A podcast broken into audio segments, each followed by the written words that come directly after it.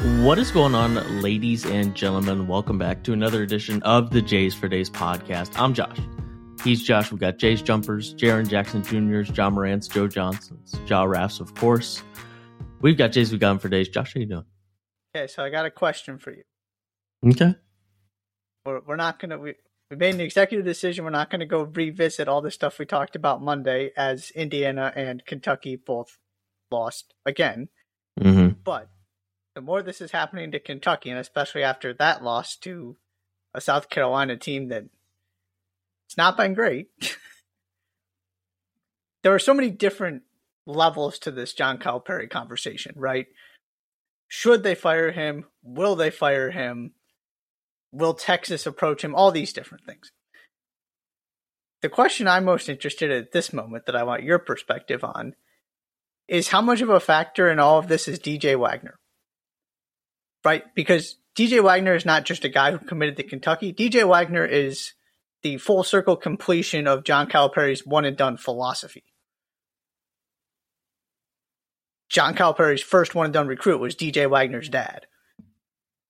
So there's a personal relationship there that goes well beyond just, oh, this guy's really good and he decided he's going to go to Kentucky no matter who the coach is, right?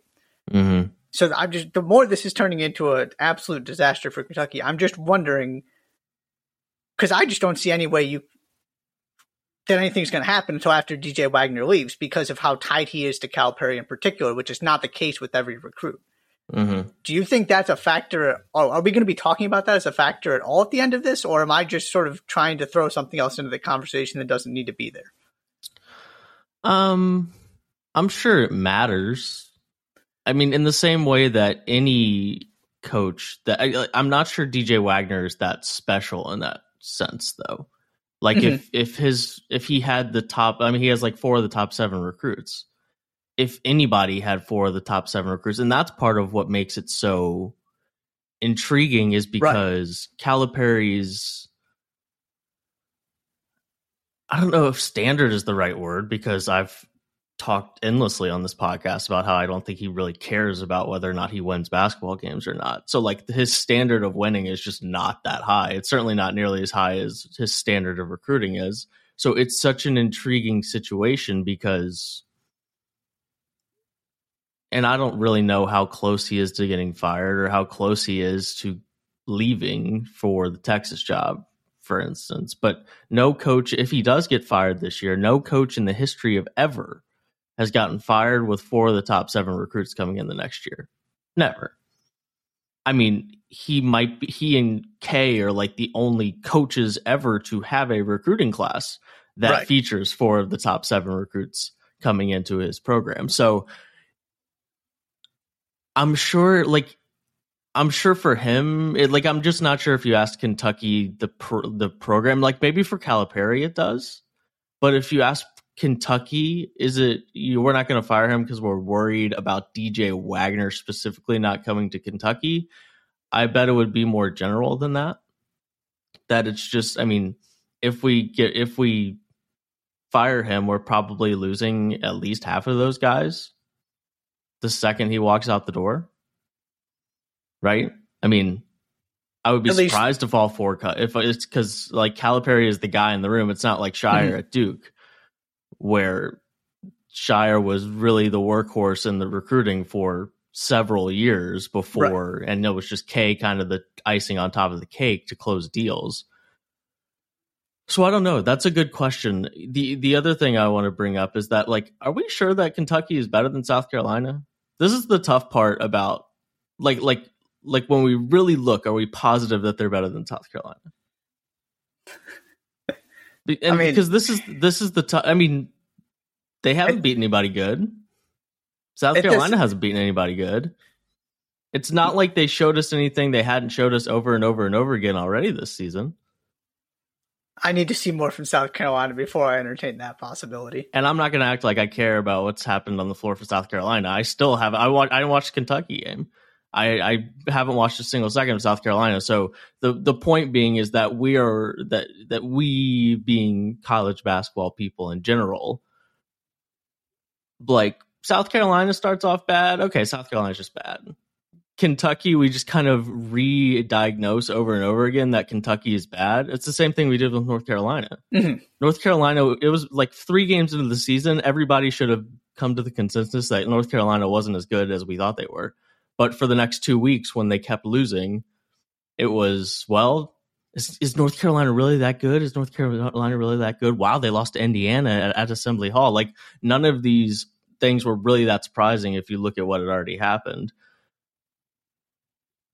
So, like, I'm like, is it really annoying for Kentucky fans that they lost to South Carolina? Yeah, and should they have lost at at Rupp?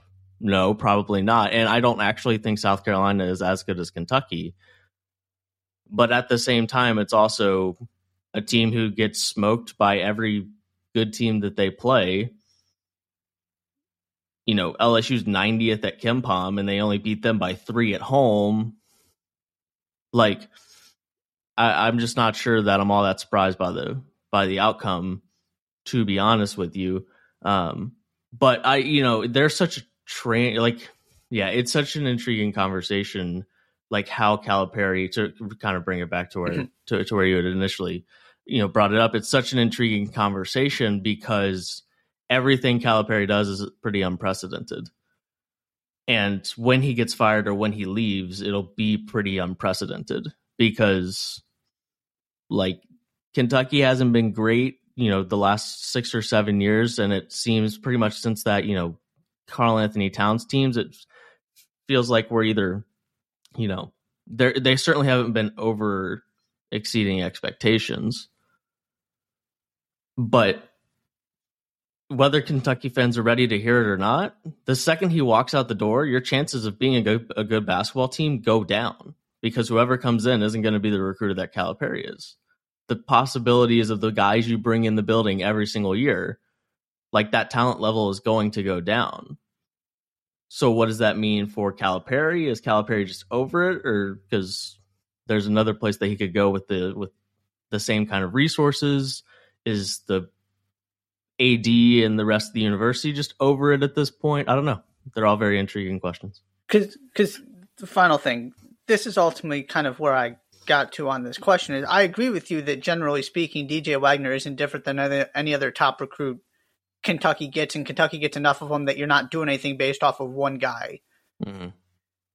at the same time though i agree with what you said this idea of you would be scared to make that decision because of the impact it could have on recruiting Mm-hmm.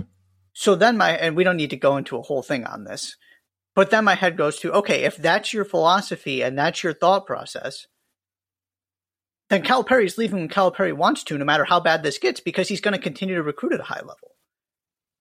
Sure. that's kind of where that question came from of is it okay? He's got dj wagner coming in. Dj wagner is you know this close relationship this long history so we're not pulling the trigger now but if this goes down the drain again next season it's a different conversation. That's just where i'm i'm curious if that ever changes because i don't think the recruiting is going to change so are you just going to keep doing the same thing over and over that's Yeah, all. it's a good, it's a fair question for sure. And I, I guess my main response would be if there is a recruit that would get him to think that way, it would be DJ Wagner.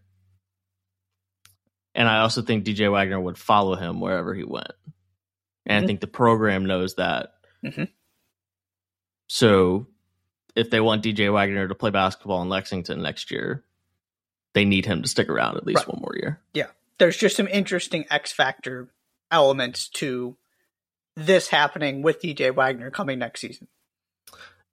the the last thing I want to say that apart from and and this is just kind of speaks to the un, completely unrealistic expectations of Kentucky fans and just the overblown nature of any time Kentucky struggles. Um, other than the COVID year, when John Calipari's team went nine and sixteen, John Calipari's lost double digit games in college basketball seasons. One, two, three, three times at Kentucky. It's never been more than 12. All three of those years, he won at least 26 games. Excuse me, at least 21 games. That was all the way back in 2013. And I believe that was the Nerlens Noel hurt year.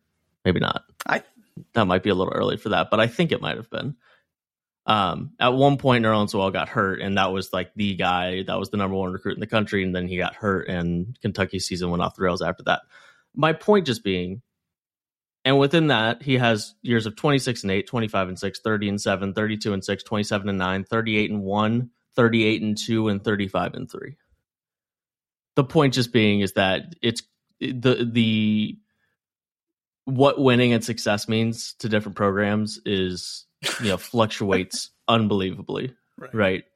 i mean we could go look at northwestern and see how many years doug collins has been there and be like why in the world is doug collins still the coach at northwestern? I like doug collins. Chris? Doug's chris dad. excuse me. Doug. No not doug. Chris. Chris collins. My bad. It's one of the collinses. But my point being the same mm-hmm. is that chris collins is, is still at northwestern and his track record at Northwestern suggests that they should have moved on as a Power Five conference team, like before now, and they haven't. So it's just an interesting conversation because, like, Calipari shouldn't be fired. He shouldn't. I mean, I don't know who needs I agree, to hear no, that, I agree too.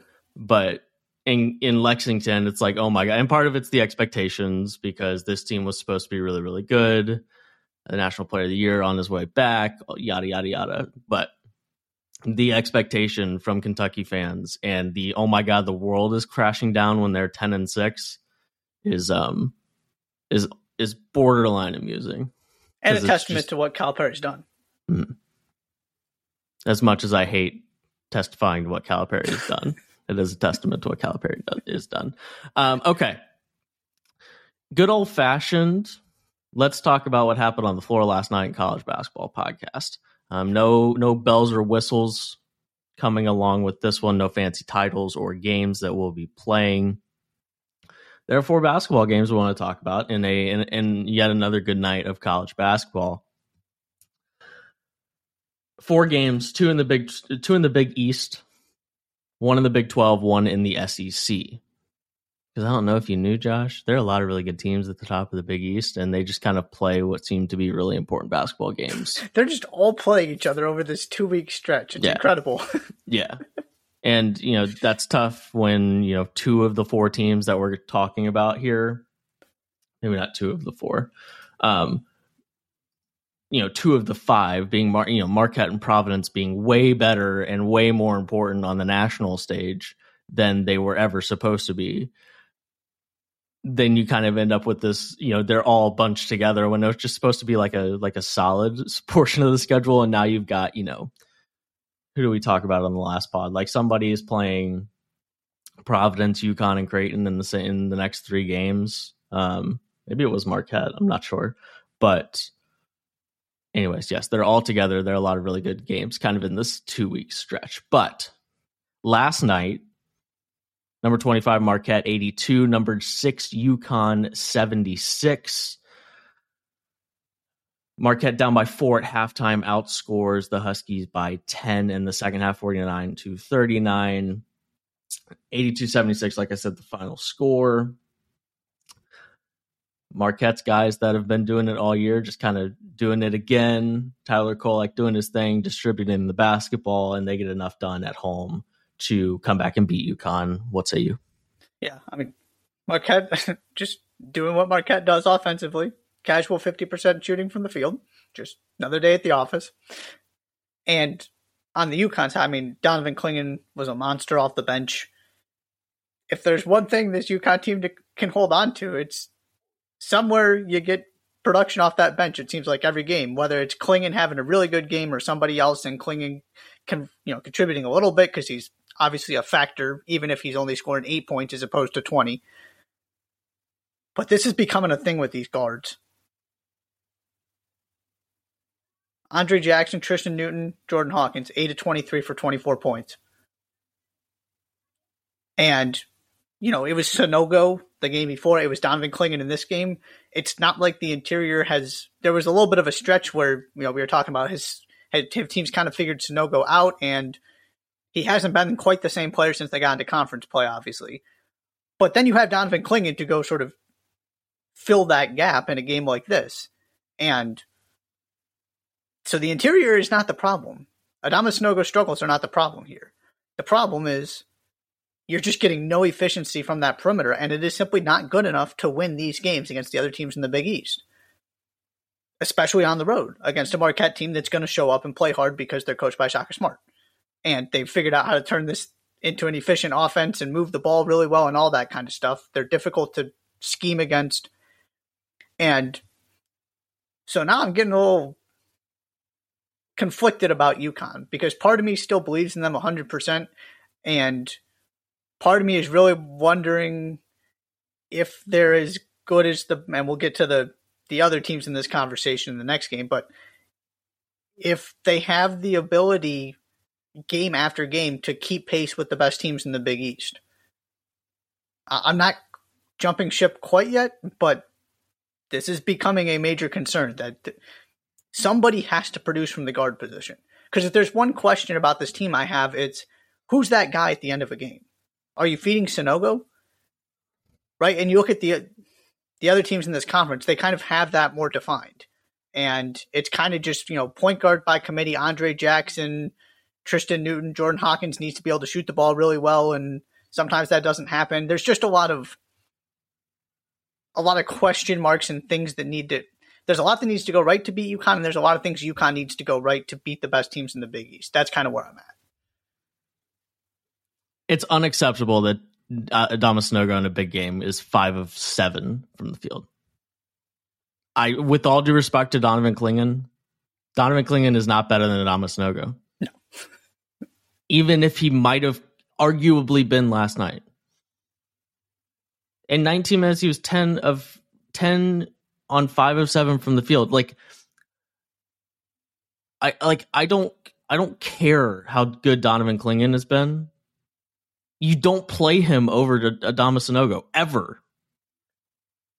All of the games that you kind of struggled in correlate to how many shots Sanogo has taken. The guards were horrendous against Creighton. Horrendous. Why'd they win the basketball game? Sanogo was the best player on the floor. Exactly. They fed him the entire game. And he hit a couple threes and he was on the end of the, you know, he was in the right place every single time in that long possession that kind of sealed the game when it was, you know, a, a minute long possession because they got so many, you know, tip outs and offensive rebounds. Like I, I, I, mean, play them both for all I care. Just play them both for five minutes. Just see how it goes. If if you feel like Clingan's playing that well, but it's irresponsible as a head coach to let your the best player in the Big East go five of seven from the field and only play 19 minutes when he only had one foul. Like, I like like since when are we not playing our best player just because somebody off the bench is playing pretty well? That's what happened last night. Donovan Clingan should never play more minutes than Adam Sanogo. Never. Because Adama Sanogo stretches the floor now. Adama Sanogo is shooting like 40% from the three point line and taking like 30 of them. So, like, he's not taking a ton of them, but he's also not taking seven of them. And he's certainly more of a threat to stretch the floor than Clingan is, regardless exactly. of whether he's hitting him at a high clip or not. Exactly and he's doing both of those things. Yeah. Mm-hmm. Relatively, especially for a guy who took one three pointer in his first two years of college. Didn't make one, took one total. And he's added it to his game. So um, all of the things you just said are true. The guards have to be better. And, you know, I can't. you know, what, eight of, what is that, eight of 23? Mm-hmm. My apologies if you gave that stat already. Um, three of 12 from the three point line.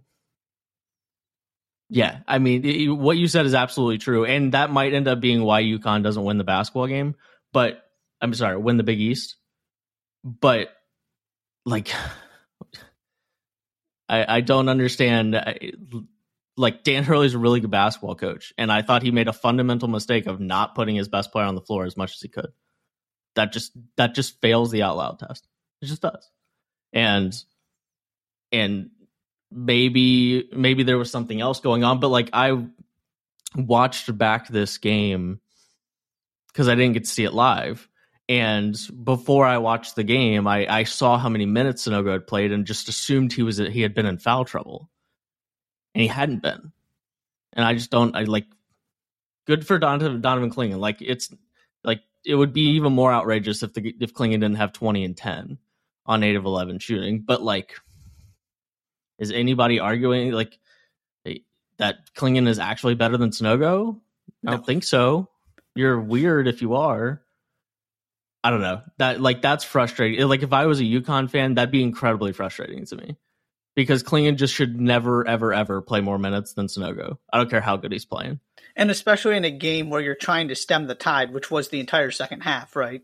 Right. Of trying to get back within a couple possessions, trying to not let it get into double digits, trying to put a run together to retake the lead after Marquette had come out. You know, Marquette won that second half. I think you said it was by 10 that was when the game changed. You're trying to do something and that, yeah, you're trying to do something different because what was, you know, the the attempt that was made was not working, and so it's the whole Dan Hurley personality thing is very interesting to me in the way it goes with this team and the expectations and the way this season started. We don't need to get into that now, but yeah, they're and again, they're probably going to roll off, you know, five, six, seven straight wins at some point here because they're going to stop playing all the best teams in the conference. Mm. But there are some clear flaws and questions that need to be asked right now that nobody was really contemplating being a possibility a month ago. Yeah. Like and, and and figuring it out should never involve you taking your best player off the floor. If that's the best you can come up with, you need to go back to the drawing board if taking out your best player is the best you can come up with to remedy issues.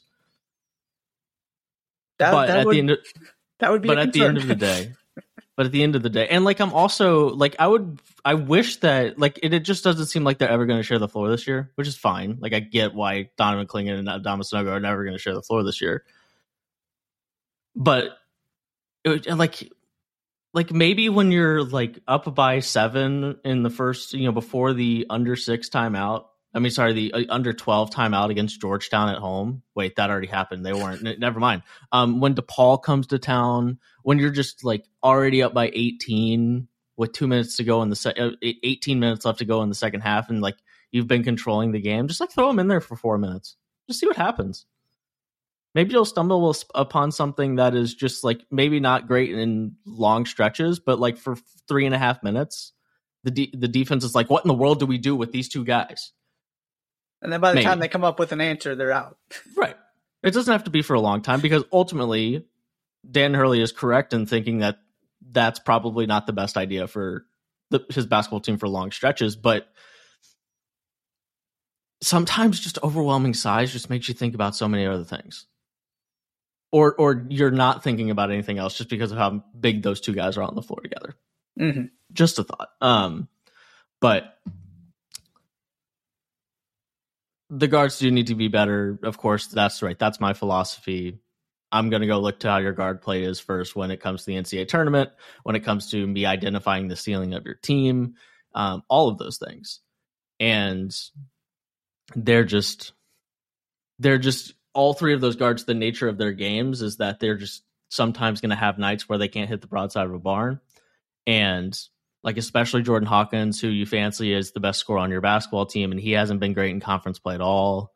Um, yeah, it's crazy how fast your ceiling comes down when your when your guards aren't playing well.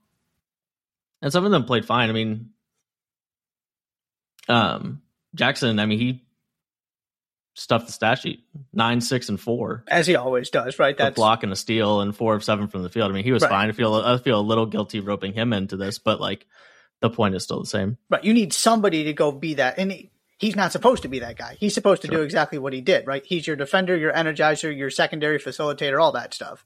He's mm-hmm. not supposed to be the scorer. Right. But when Newton and Hawkins are struggling that much, somebody else needs to score, and he's kind of the next guy up. And he just hasn't looked confident taking that responsibility when he's needed to. Last thing on this game, I like I adore Tyler Kolek. adore like six, eight, and five. He had five turnovers in this game, but like six, eight, and five, three of six shooting, and I, I get that he has the luxury of being able to play like this because of the you know three of the five guys in the starting lineup are just bucket getters. Um, I wrote in a in a in a Big East roundtable for for for busting brackets about how like few how few points that starting five had combined before the season, like at average last year, and now they had three guys averaging like 14, 15 points a game, and like part of that is because Tyler Kolek makes life so easy for that offense. And any person, any guy who is, you know, pushing a one to one ratio with his points and assists in college basketball is just is just my dude. I oh, mean, yeah. absolutely. Like you know, against UConn it was six points, eight assists. Against Georgetown it was seven points, fifteen assists. Um, St. John's, he really was a bucket getter, 14 points and eight assists. Oh, and then by the by, sometimes he's just gonna knock down like on like on a good night, he's just gonna go 11 of 15 from the field because Providence didn't know how to guard a pick and roll, and he'll have 29. Yeah, and points. he's a four. I mean, I think he's close to a 40 percent three point shooter. At least was last season. Um, he is a 34 percent three point shooter this year. Okay, so maybe I'm stretching a little bit. Maybe that was last season, but he's a good shooter. That was kind of the first thing that stood out to me about him, and now he's turned into yeah this mega facilitator. And the other thing I want to throw out there about Marquette before we move on is exactly like you said. One of the most amazing things about this is it's not like they really upgraded their roster. If anything, technically it downgraded because you lost Justin Lewis. Right? This is all internal improvement from the same group of guys who were there last season.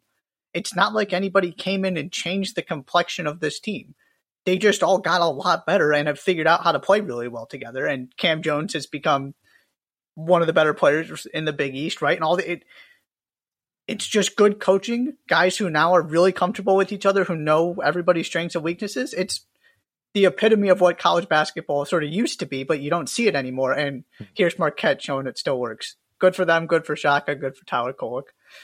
Do you know who the other two guys in that are ahead of him in assists per game are? Is Markquis Nowell one of them? That's correct. Markquis Nowell is averaging 8.8 assists per game. Dajuan Harris? No. the other guy is a guy who's so so Markquis Nowell is second with 140 assists this year. This guy has 173 assists this year. Oh, um, oh, Yuri Collins. That's correct. Yeah. Yuri Collins is averaging 10.8 assists per game. I love that. Inject that. Uh, inject all of it into my veins. Absolutely. Anyways, um, I'm all here. If you're if you're looking for a, a, president of your fan club and you're a pass first point guard that actually passes first and not just in theory as a pass for, for first point guard, but you average three and a half assists per game, which is like solid. That's like a solid college basketball assist number. But like also get out of here with this. Like, yeah, I take nine. I took you know twelve shots a game, but I'm a pass first point guard with three and a half assists. Okay, all right, homie, you can keep telling yourself that. Um, I don't know who I'm ricochet shotting there, but there's somebody out there that I'm ricochet shotting that's looking at themselves in the mirror. It's like, huh, maybe I'm not. Anyways, uh, moving through the Big East, Xavier 90, Creighton 87. Just pumping out the really good basketball games here. Um, Baylor Scheierman was spectacular. Probably his best game as a as a Blue Jay, certainly from an efficiency perspective. 25, 5, and 4 10 of 18 from the field, 4 of 7 from the three point line. And the starting lineup followed in suit. Um, Arthur Kaluma, 5 of 9 from the field. Ryan Kalkbrenner, 5 of 8 from the field, 8 rebounds, uh, 3 steals, and 2 blocks to his name as well, along with those 15 points. Ryan Nembhard, not quite as efficient, but 17, 7, and 5, only turned it over two times, was 6 of 17 from the floor. Trey Alexander, 5 of 8, got to the free throw line a bunch. 16 points for him. And then they got basically nothing off the bench, but that's okay. They played like a combined, um, you know, Francisco Fer- Farabello was the only guy to actually play real college basketball minutes, and he played 12 minutes and had three points. On the other end, Souley Boum, like is Souley Boum the best transfer like in the country? He's certainly up there. And in terms of sort of overachieving transfer, he's got to top the list, right? He you know, he came in and like I didn't know a ton about Souley Boum. Like I'm sure most people didn't know a ton about Souley Boum. Um, but he comes in as a transfer, and he got off to a really good start. Like there were times that I was like, man, Souley Boum, like he's doing the thing at Xavier right now, and was just kind of curious because like there wasn't a ton of talk about Xavier and um you know, I think, you know, they've won like 11 straight or something like that. So at one point, you know, they didn't get off to a great start, at least that I'm remembering, but it was also they lost to Duke, Gonzaga, and, and Indiana in a four game stretch. So it's not like they lost anybody poor. They haven't lost in a while. He had 26 last night, 26 and 8 to zero turnovers. That's impressive. Um, nine of 18 from the field. Flanking him is Caleb Jones, who also had a, oh, sorry, excuse me, not Caleb, Colby Jones. Um, 20 points, three assists, four rebounds for him. Jack Nunge had a solid game and a slower one for Zach Freemantle, at least in the scoring department. But um, what say you about a another good Big East game, three point win for the Musketeers? Yeah, this is the problem when Creighton has the losing streak Creighton had, and Ryan Kalkbrenner gets hurt. Is now you've got this stretch, and there's just nothing concerning about this game whatsoever. But it's a problem because of that just the sheer win loss record of Creighton and the fact that they need to not just be fine in conference play, they need to be good. We talked about that from the beginning, right? That you're putting yourself in a bad spot if you're just floating around 500 in conference play. Sure. And so there's no reason in the world they should expect to win this game. I'm getting to the point where I just don't think, uh, you know, we talked early about this idea that Indiana might just not lose at home this season. That obviously was wrong. LOL. Xavier might be that team, though, that you're just not beating at the Cintas Center. With the fact that this is going so well with Sean Miller's reunion and this team is playing so well, that fan base, that environment, right? They got all the pieces. They're going to be incredibly difficult to beat in that building. So I, it was a good sign that Creighton scored that many points. Now, obviously, you got better defensively, but to me, the bigger takeaway here is, yeah, when the guards are that good for Xavier and they're shooting the three ball that well, you're not beating them, especially in that building. It's just not happening. And so, to me, this is much more interesting on the Xavier aspect of I'm still not worried about Creighton. I'm still going to buy all the Creighton stock heading into the NCAA tournament when they're going to be a not great seed if they keep this up. But and the other thing too is, you know, the two teams that got off to the bad start in conference play of the teams that we expected to be near the top of the conference or sort of put themselves there as the season has gone on, Creighton and UConn, right? And then what happened? UConn and Creighton got beat on the same night by Xavier and Marquette we're getting to the point where those two teams are running out of time in this conference title race mm. because the Marquette's, Providences, and Xaviers of the world, at least one of them, just aren't going to lose enough games the rest of the way to yeah, allow the, you to get back in. Yeah, that was the other thing I was going to say, and you didn't even mention the other team that's still undefeated in conference play because they didn't play last night. At least I don't think they did. If they did, I mean, but but Providence, right? Yeah. So there's another team there that it's not like if you know you need three teams or like we're to the point where Creighton and UConn like their chances of winning this conference are gone. Seems that way at least, right? I mean, even like you know, even if UConn wins eleven of their remaining thirteen games, that's still five losses, which is what they're projected to do. By the way, no, I think somebody. well, I think somebody sharing the the Big East, just from a KenPom yeah. uh, prediction perspective, is is what's pro- the projection. But at fifteen and 5 mm-hmm. oh, I think somebody's going to get in there with four or fewer losses. I agree. That was my point. Is yeah, that yeah. do we mm-hmm. really think that all three of those teams, you know, maybe Marquette ends up? I mean, Marquette losing three more times, four more times with the one loss. But like, do we really think both Xavier and Providence are going to lose four more times? like both of them, they're going to have a combined eight losses from here on out? I certainly don't. Maybe, maybe it's to four, but that's I mean that's the problem, right? It's it's, right. Hard, it's really hard to see it getting to five. Right. I think somebody's going to win it at sixteen and four. That would be my guess. Which, unless you pull off something incredible the rest of the season, basically eliminates Creighton and UConn. Yeah, exactly right. like you said. Mm-hmm. Um, sidetrack. Side note. Sidetrack. Um, why is Xavier's SB Nation page banners on the Parkway? Do you know? No. Neither do I.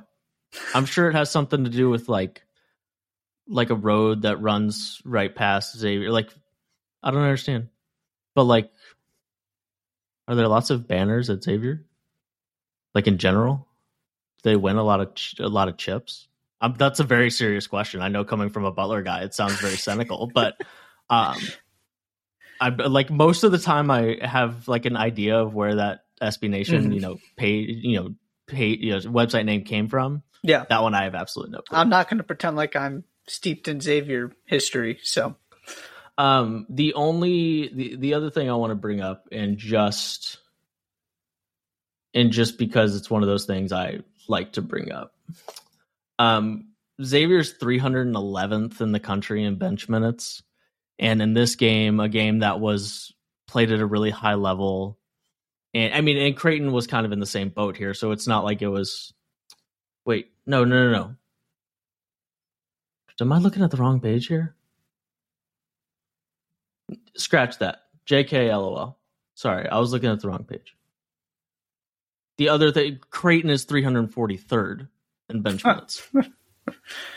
Yeah. And like that would be helpful mhm. if they had just anybody coming off the bench and contributing at a high level. and helps explain why it was so bad without Ryan Kalkbrenner. Right.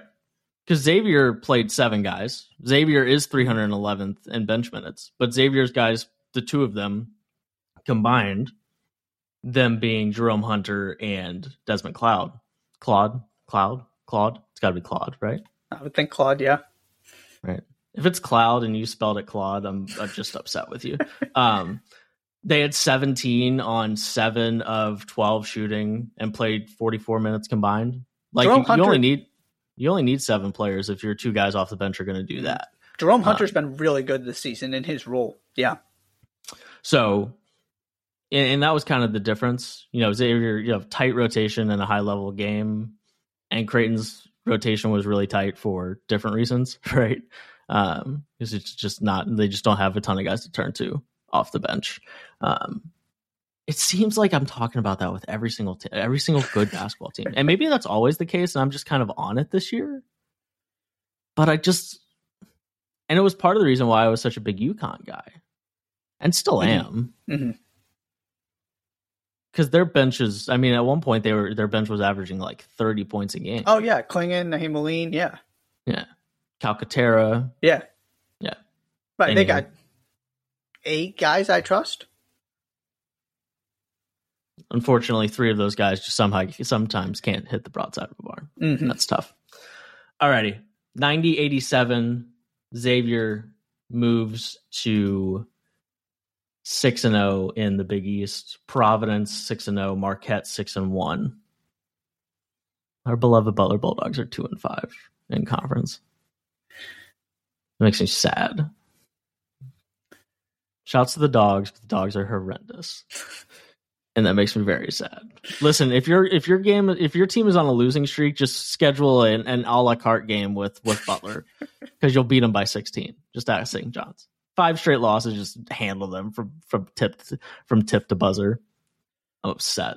Anyways, um, the Big East, top of the Big East is very good, very very good. I mean, like, and UConn and Creighton are still very very good basketball teams uh, in the conversation of the rest of the country. Maybe their Big East title chances, at least in the regular season, have have come by the wayside, but still two two good basketball teams. And those five teams at the top of the conference, it dips off pretty fast.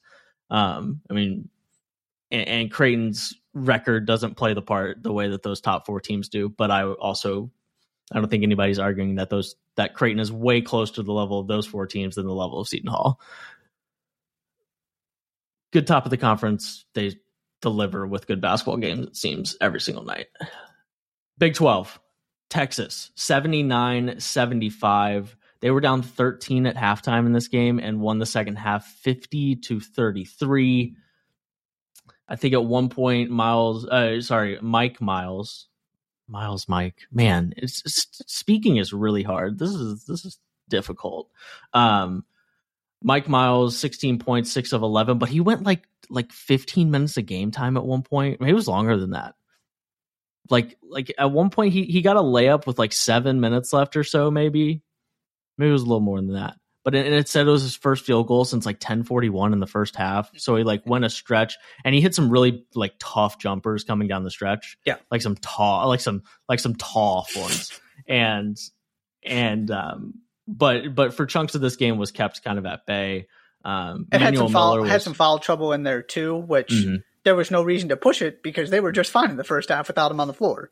So yeah, it was kind of this weird. It all fell apart, and he hadn't played that much because of the foul trouble, and so there was yeah this big stretch where he was a non-factor. hmm um, Emmanuel Miller was a factor. Oh yeah, 21 points on 10 of 12 shooting, um, four rebounds. On the Texas side of things, look at look at the like we've been waiting for decades. Feels like for like you know, and, and I don't actually mean like this. This is the coming of the transfers, but like this is. I mean, in this game, Dylan Disu 14 points on seven of seven from the field. Um, Timmy Allen 17 points on eight of 13 from the field. Uh, Marcus Carr wasn't great in this game from a efficiency standpoint. It took him 16 shots to get up to 11 points, um, but hit some big shots down the stretch. Um, hit his only three of the game. Took it like he, if you hadn't been watching this basketball game, he took that three like he was 14 to 14 from the three point line. He was 0 6, um, which is the beauty of the confidence that that Marcus Carr has. Um, but he did have seven assists to just one turnover, take, taking care of the basketball, distributing it. Um, Tyrese Hunter doing just the same. The two of them were had a a 13 to 2 assist to turnover ratio, which is uh, I've heard is pretty good. Um, and then some bench production as well. What say you about a again a really high like in this game was super fun down the stretch just in general. Th- There Mhm. was um elite at shot making. halftime, right? At at at halftime, it felt like this game was like, oh man, this game's kind of a dud. Um, and it didn't turn out that way at all. There were lots of really fun things happening on the floor. It was just a high level college basketball game.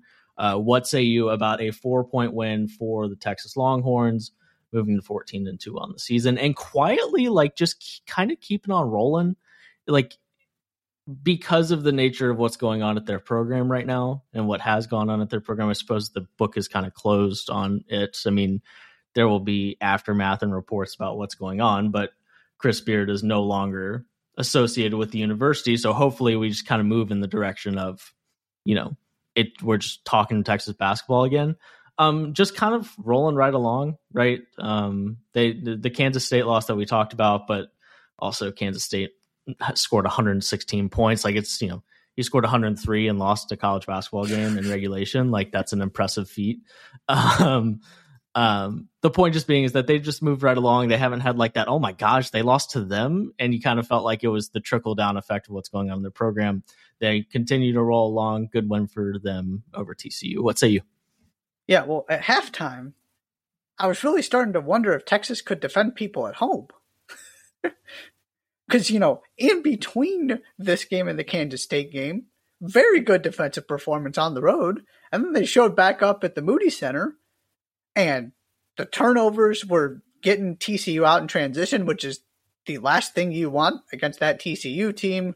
And then, you know, it just kind of snowballs. TCU is feeling confident on offense and it looked like they were going to run him out of the building.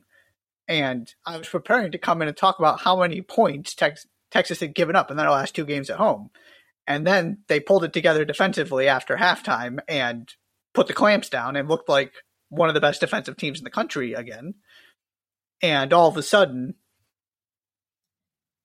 they were able to turn this thing around, get back into the game. You mentioned Dylan Disu. Serge Barry Rice also just didn't miss free throws. He came up, it seemed like he came up with every important rebound in the last couple minutes and just continued to hit free throws. I think he might have missed one that really didn't matter at the very end, if I remember correctly. But they got contributions all over the place. You mentioned Timmy Allen. The guards did their thing. It's the beauty of being so multidimensional if you're Texas and what's so appealing about this team is what you saw in this game, right? They can survive not great defensive performances because they can score 90 points. And they don't need to score 90 points to beat you because some days they look like the best defensive team in the country. They can do both and often find a way to put it together. Haven't ex- that hasn't it's been more one of the uh, or the other during Big 12 play so far, which is partially because of the level of competition they're facing. But they do have you know this incredibly high ceiling on both ends of the floor that most teams don't offer you, and that's what really intrigues me about them. As is, it does look like they figured things out offensively. That this is way, I and we talked about this from the beginning. This is not last year's Texas team on offense. They are way more comfortable, way more confident, way more dynamic, and generally speaking, the defense has been there too. So you have a bad defensive half, but you you fix what you need to fix. Just stop TCU's offense essentially in the second half, stop turning the ball over, and are able to to come back and win. Yeah, they they're really really good, and it's unfortunate for this group of players and the coaches who are still remaining that for obvious reasons some of the attention has gotten taken away from what they're doing on the floor because mm.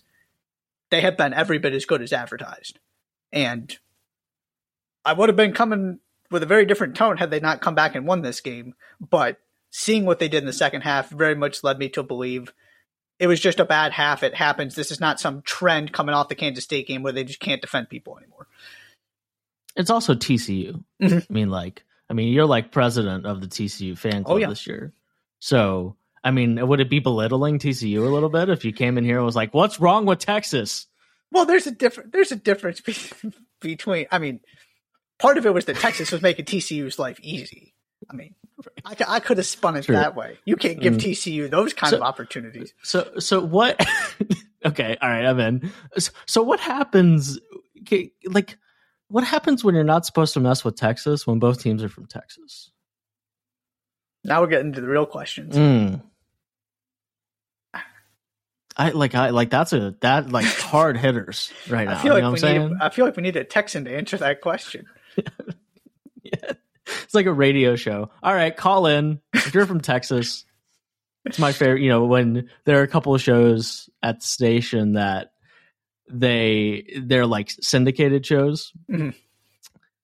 and and one of them specifically is is the midday show on on WIBC, the news talk station here in Indianapolis, and like apparently truckers just love Tony Katz today. Like this three, it's a three hour show from 12 to 3.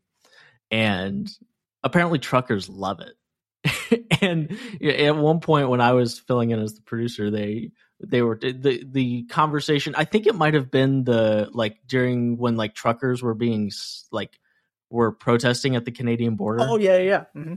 I think that's when it was but it was like a you know you know and most of the time when it's like hey give us a call join the conversation like the phone lines are radio silent but then we were talking truckers and then or they were talking truckers i was not talking truckers i was pressing the buttons um they were talking truckers and they were like give us a call if you're a trucker and the phone lines lit up for the next 15 minutes.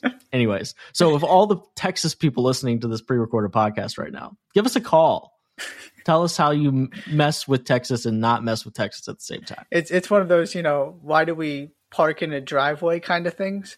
Mm. How can how can you mess with Texas if everybody is from Texas? That's that is all I'm wanting to know on the Jays for Days podcast on a Thursday afternoon in, in the middle of January. And not only um, are both teams from Texas, both teams have Texas in their name. Yes. it's not like you can you can you know trick people with like some Southern Methodist University stuff. Like no, we're talking about the Christian University in Texas and and and and Texas. Like like don't mess with Austin, Texas, Texas. You can't get more Texas than that, right?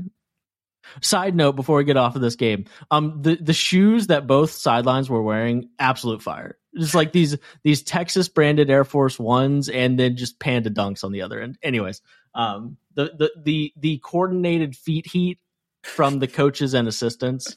I'm here for. I'm all here for. Anyways, Texas 79 75 winners in the Big 12, 14 and 2. They're rolling right along despite what's happened off the floor in that program over the last month, month, couple months, six weeks or so. So good for good for them. Alrighty, last game that we needed to chat about here. Alabama 84, Arkansas 69. Nate Oats is doing the dang thing at Alabama, just over and over and over again. Um, talk about transfers. Mark Sears, 26 points, 7 of 16, went to the free throw line 10 times, made all 10 of them. Um, he's the only one you can speak for when talking about efficient from the free throw line. They were still 69 69% from the line as a team and they had a guy go 10 of 10 and another guy go 6 of 7 and somehow they were still 69% from the free throw line. Um, didn't seem to matter all that much. Um, brandon miller had 14 um, noah clowney 15 on 5 of 6 shooting for him. On the other side of things it would have been really nice if if Nick Smith Jr. could play in this could play in this basketball game.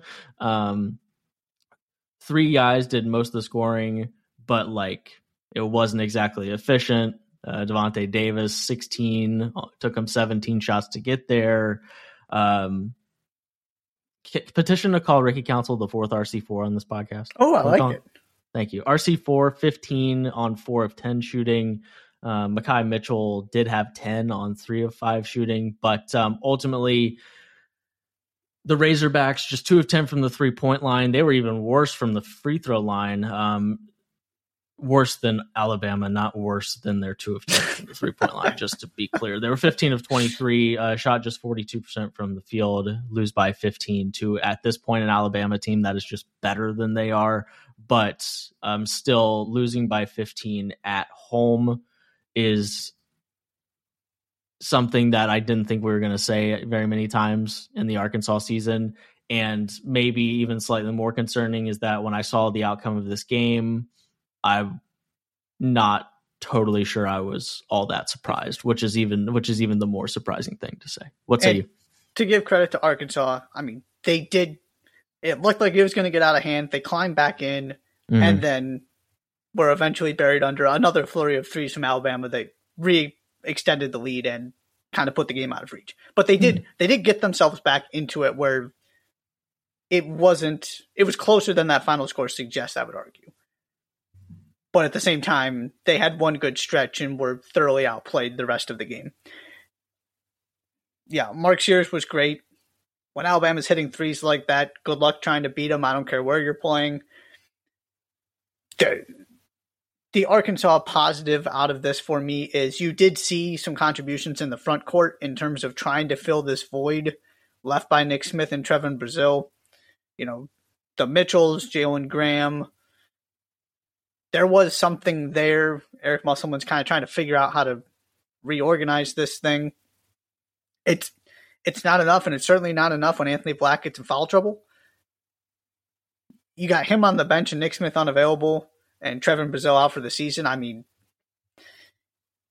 there's a lot that has to happen for Arkansas to beat the best teams in the SEC right now. It's just the reality of the situation with the roster that's there, and Anthony Black needs to be probably the best player on the floor. That's part of that formula, and you get him in foul trouble, he doesn't. It, it doesn't matter whether he's playing well or not. If he's on the bench, you're you're kind of done for when when when Alabama is playing this well. So some positives to take away. They they did put up a good fight, got back into the game at one point.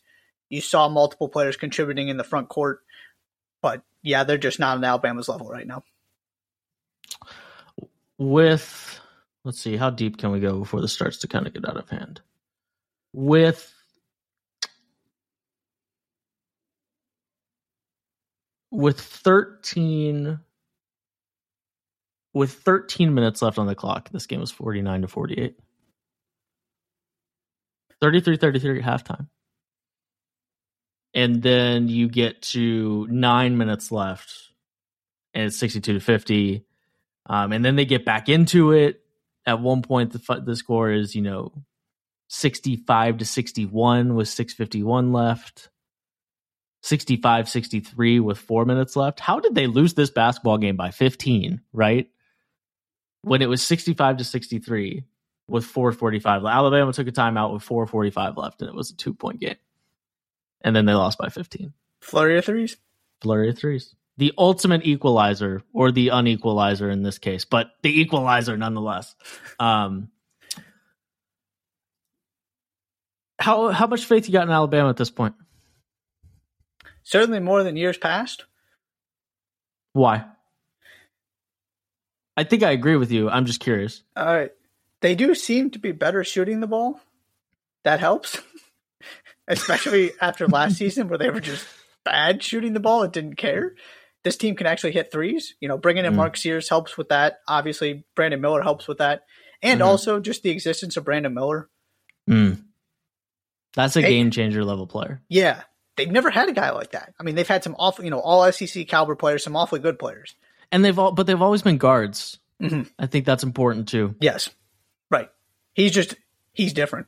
Yeah. I say that Um, phrase a lot, but so that is, and you know they they've got some versatility defensively. They're not overly reliant on one player. He doesn't have to be great for them to win. See this game, Mark. Mhm. You know, Mark Sears can carry the load offensively.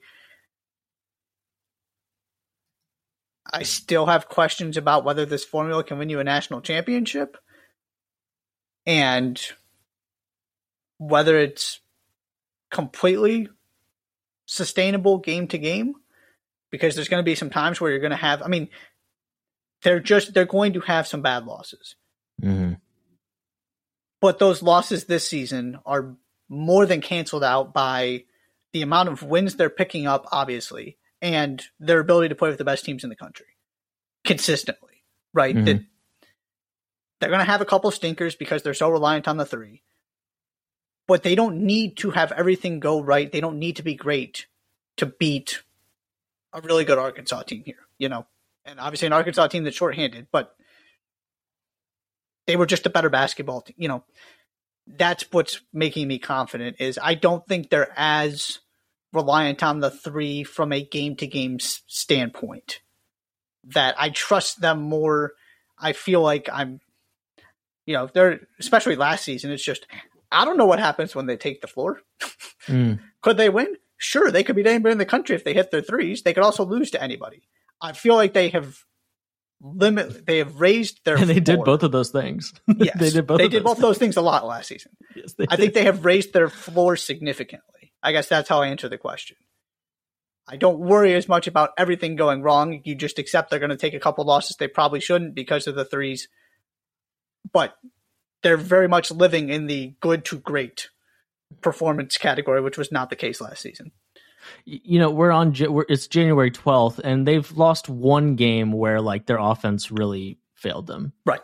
right i mean that UConn game they lost 82 to 67 it wasn't it wasn't pretty i also think that was a different alabama team just fundamentally um they're just better than they were at that point but i mean they lost to gonzaga by 10 but they scored 90 right i mean it was i mean gonzaga just had it that day Mhm. and still, even with this Gonzaga team, when Gonzaga has it, you're not going to Yep. beat them. Uh, it just doesn't matter how good you play, i.e., you scored 90 points in a men's college basketball game in regulation, right? I mean, Mhm. You're going to win that game 95% of the time, except for when Gonzaga Yep. has it going. Um, your your feelings about their three point shooting are correct. They're 205 spots better in three point shooting right now than they were at the end of last season. There you go. Um, they finished 303rd in the country in three point shooting last year, a 19 and 14 year. I don't remember that year being that bad.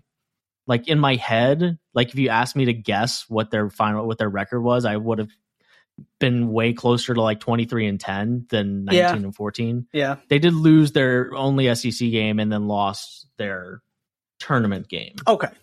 So they finished the season 19 and 12, which is a little closer, Yeah. but then lost to, but then had two stinker of a loss, two stinker losses to end the season. They lost to Vanderbilt in the SEC tournament and then lost to Notre Dame in the first round Mhm. of the tournament um, as a six seed, by the way. Um, but uh, sorry, uh, three point shooting, they're 98th in the country this year. 35% and when they do all the things that they do 98% 98th in the country is more than functional Yeah. that's above average by definition um, last year they were 303rd, shooting 30.9% as a team. This year it's 98th, shooting 35.4%. Yep. That's So- that's the difference between fine Alabama and really good Alabama. 100%. Mostly right. It'll probably cost them a game or two because they're still not a great three point shooting team. But this is much more similar to the teams Nate Oats has had in the past where you're really scared of them and they're one of the best teams in the country. Obviously, that's what they've been doing so far this season. They fixed the they fixed the biggest issue from last season. So they're right back to being where you expect this Alabama program to be at this point. And Brandon The la- Miller then is the cherry on top that makes you a top five team in the country. for sure. Um, the last thing I'll say, and this has doesn't have a ton to do with this game specifically. Um, I'm I'm just fascinated by Jahvon Quinerly's college basketball career, just in general. Right, you start at you start at Villanova, and things don't go the way. I saw a TikTok. Can we talk about this for a second? I saw a TikTok the other day. It was like, "Where is Jahvon Quinerly now?" It's like Jahvon Quinerly's a backup guard on the one of the best teams in the country. Like, what are we doing here? Um, find better content. Um, but he was just like like the guy in the TikTok was like he he was one of the best guards in the country coming out of high school, and then at Villanova, the coach at Villanova didn't say Jay Wright. He just said, and then the coach at Villanova just didn't play him in his year at Villanova. I was like, like if you're gonna do this, at least like like Quinerly was bad. Yeah, I, as a freshman at Villanova. That's why he. That's why he didn't play he right. was bad. I'm going to go to bat for Jay Wright on that one and say I saw Jay Wright at least trying a little bit to make that work. Yeah, he was bad. That's why he didn't play. Anyways, um, but the point being is that he, you know, he started his career at Villanova. 25 games he played in that year, nine minutes a game, 3.2 points, 33% shooting. Then he goes to Alabama, and starts and plays in 30 games, starts seven of them, finishes the year with 13 points, three assists, pretty good year. Um, shoots 43% from the three point line, like good year.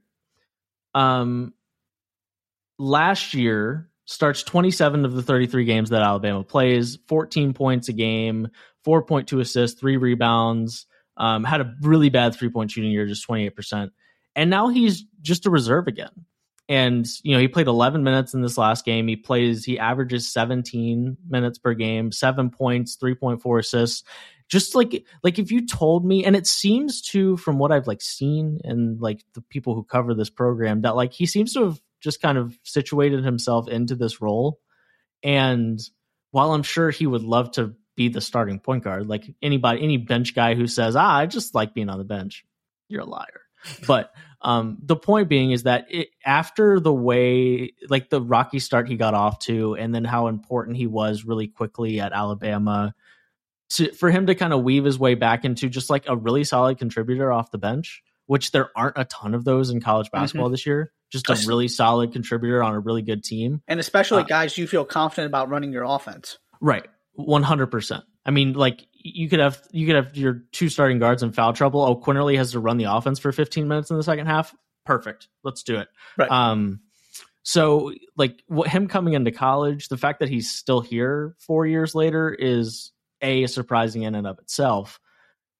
But you know, it's it's been a winding road. I'm sure it hasn't been easy, but like he's on a team that like has a chance to go really deep in March and for him to kind of situate himself into a spot that if you asked me four years ago if he was capable of that just as a you know from a maturity standpoint and from a willingness to do that standpoint um, i would not have I, I, would have been surprised by that but alas here he is being an important part of this basketball team that is just a, a veteran bench guy that that gives them good seven, 17 good minutes per game and don't forget about the torn acl too right and the torn acl right yes. that's yeah, yeah. i mean he kind of just got the unfortunate situation where he wasn't ready to go at the beginning of the season, and by the time mm. he was working his way back and getting closer to 100%, which I'm not, he's probably still not even at 100%, but obviously, you know, he's much closer to being at full, whatever full strength is going to be at this point for him. Mm-hmm. It was kind of too late. You're just not getting, you know, you're not getting that spot back. It's right. working too well. And right. so he kind of just had to slot into right this role he's found now, where he's still an important member of this team and still playing well. Yeah, just about everything from the the transfers, the injury, right when he was kind of at the peak of his college career, if you will, from a personal standpoint. Mm-hmm.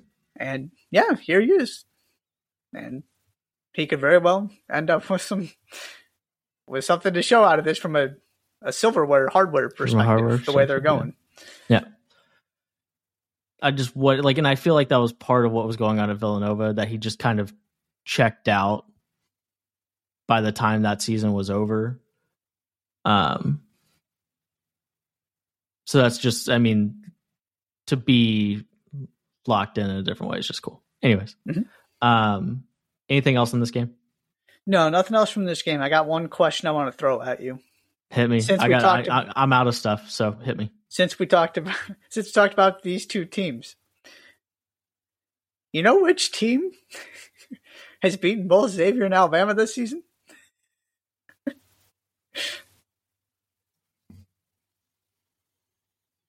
and it's funny because you specifically mentioned both of these games in this podcast. Did I really? yeah, I'm pretty sure. Um, well, Alabama's only lost to Alabama's only lost to Gonzaga and UConn, but UConn didn't beat Xavier, so it has to be Gonzaga. Mm-hmm. Look at that! Look at that Right? reasoning there. I believe that? game was in Tuscaloosa, right? The 100 to 90. Um, it was semi home, so I think it was like in Birmingham. Yeah, oh, it was that's right. Yeah, yeah, yeah. That's right. Yeah, yeah. Pretty sure it was Yeah. in Birmingham. I was Yeah, thinking it was, road at, for- it was at Legacy Arena in, in Birmingham. Yes. So road for Gonzaga's purposes. Yeah. So just very quietly, now that they've, ha- you know, hidden themselves away in the WCC, those Listen, we're gonna look- we're gonna look up by the end of this thing. They're gonna have a really good record. Drew Timme's gonna have a lot of numbers, and all of a sudden, their resume's gonna look pretty good because of those two games. Even though they've lost a lot of the other ones they played in non-conference. if it weren't for the Baylor loss, it'd be like, I mean, they lost to Baylor, and Baylor's just not great. Mhm.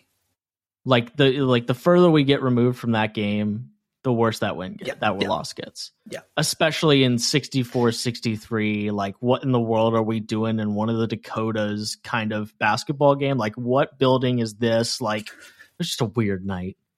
Oh, by the way, it's on what? Where it was it Prime? Peacock. No, it was Peacock. It was the Yeah. cock. That was such a weird. What? That is so. That is the weirdest college basketball game of the year.